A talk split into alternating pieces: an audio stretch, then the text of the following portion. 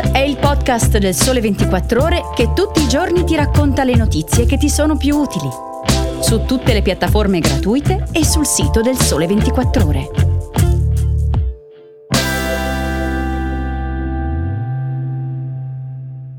Buongiorno a tutti, oggi è sabato 22 aprile, io sono Alessia Tripodi e per iniziare questo fine settimana che per molti sarà piuttosto lungo vista la festività del 25 aprile, oggi vi parlo di Twitter, di Cina e di bollette.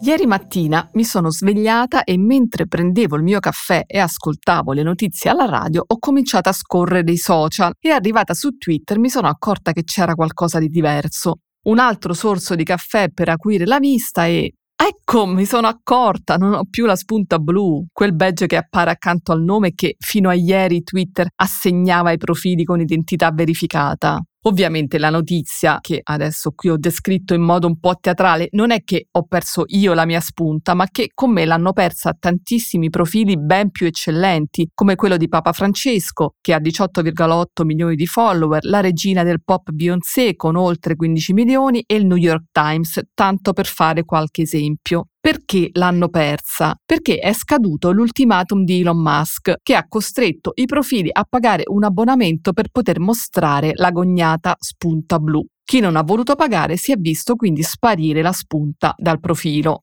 Nel mondo religioso, mentre Papa Bergoglio dovrà mettere mano alla carta di credito se vorrà mantenere la spunta, il Dalai Lama l'ha mantenuta, mentre l'hanno persa il patriarca di Mosca Kirill e il leader supremo iraniano Khamenei. Anche l'ex presidente Donald Trump, riammesso sui social proprio da Musk, non ha più un account verificato, mentre ce l'ha ancora sua figlia Ivanka.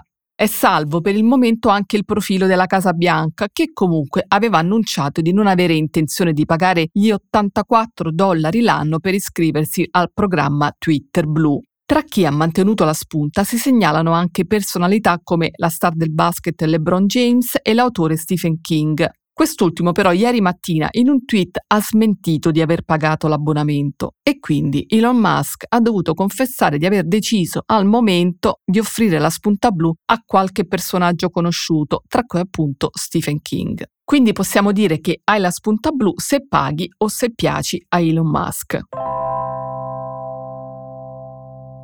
Parliamo ancora di social, ma stavolta di TikTok, la piattaforma posseduta da ByteDance, che è un colosso tecnologico cinese che il governo di Xi Jinping tiene sotto controllo e a cui può richiedere i dati degli utenti americani o di qualsiasi altro paese. Questo è il motivo per cui il social è stato messo più volte sotto accusa per i sospetti di essere uno strumento di spionaggio o comunque di controllo. Ma la verità è che TikTok è solo la punta dell'iceberg e sono tanti i modi in cui la Cina ci controlla. Ce lo raccontano Alberto Forchielli e Fabio Scacciavillani in un articolo su 24 che è la sezione premium del sito del Sole 24 Ore. In questo articolo ci parlano dell'audizione al congresso americano del CEO di TikTok, che per cinque ore è stato incalzato da democratici e repubblicani con accuse velenose sui contenuti della piattaforma che provocano disturbi alimentari tra i bambini, sull'induzione all'uso di droghe e addirittura sulle ipotesi di sfruttamento sessuale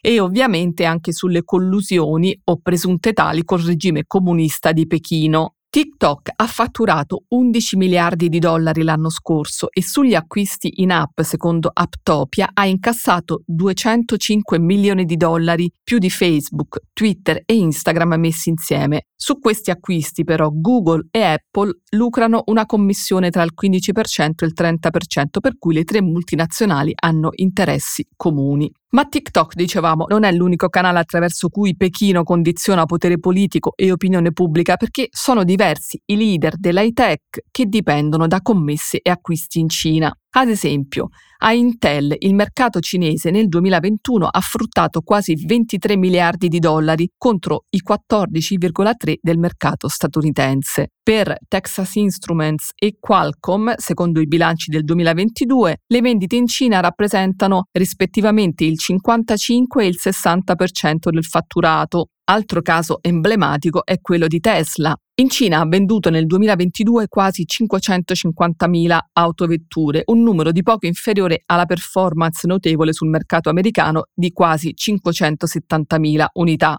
Ma se allarghiamo lo sguardo, ci raccontano ancora Alberto Forchielli e Fabio Scacciavillani su 24 ci accorgiamo che in Cina si rimpinguano i bilanci di aziende del calibro di Disney, Walmart, Coca-Cola, Procter Gamble, McDonald's e anche Facebook nonostante il blocco, così come la finanza, settore che da tempo desidera di espandersi in Cina.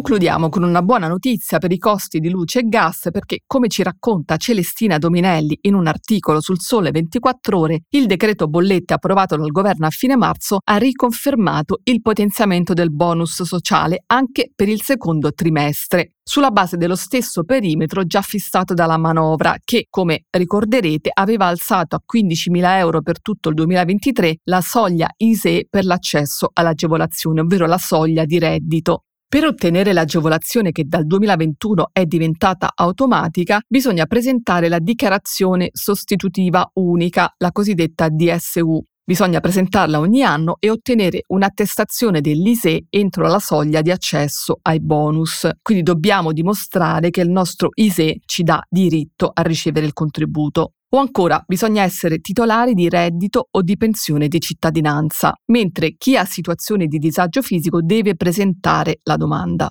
E poi i requisiti per ottenere il bonus sono i seguenti: avere un ISE non superiore a 9.530 euro o 30.000 euro per le famiglie numerose, cioè quelle con almeno 4 figli a carico, come previsto dall'ultimo decreto bollette, essere titolare di reddito o pensione di cittadinanza, oppure limitatamente al 2023 e per quanto riguarda i bonus sociale, elettrico e gas, disporre di un ISE di 15.000 euro in base a quanto fissato dalla manovra. Il valore del bonus sociale elettrico dipende dal numero di componenti del nucleo familiare indicati nella dichiarazione sostitutiva unica, la DSU, di cui parlavo prima. Dal 1 aprile al 30 giugno 2023 i valori degli assegni previsti per il secondo trimestre variano da un minimo di 49,4 euro per le famiglie con uno o due componenti fino a un massimo di 64,61 euro per le famiglie con più di quattro componenti. Per coloro che invece appartengono a un nucleo familiare con un ISE compreso tra 9.530 e 15.000 euro,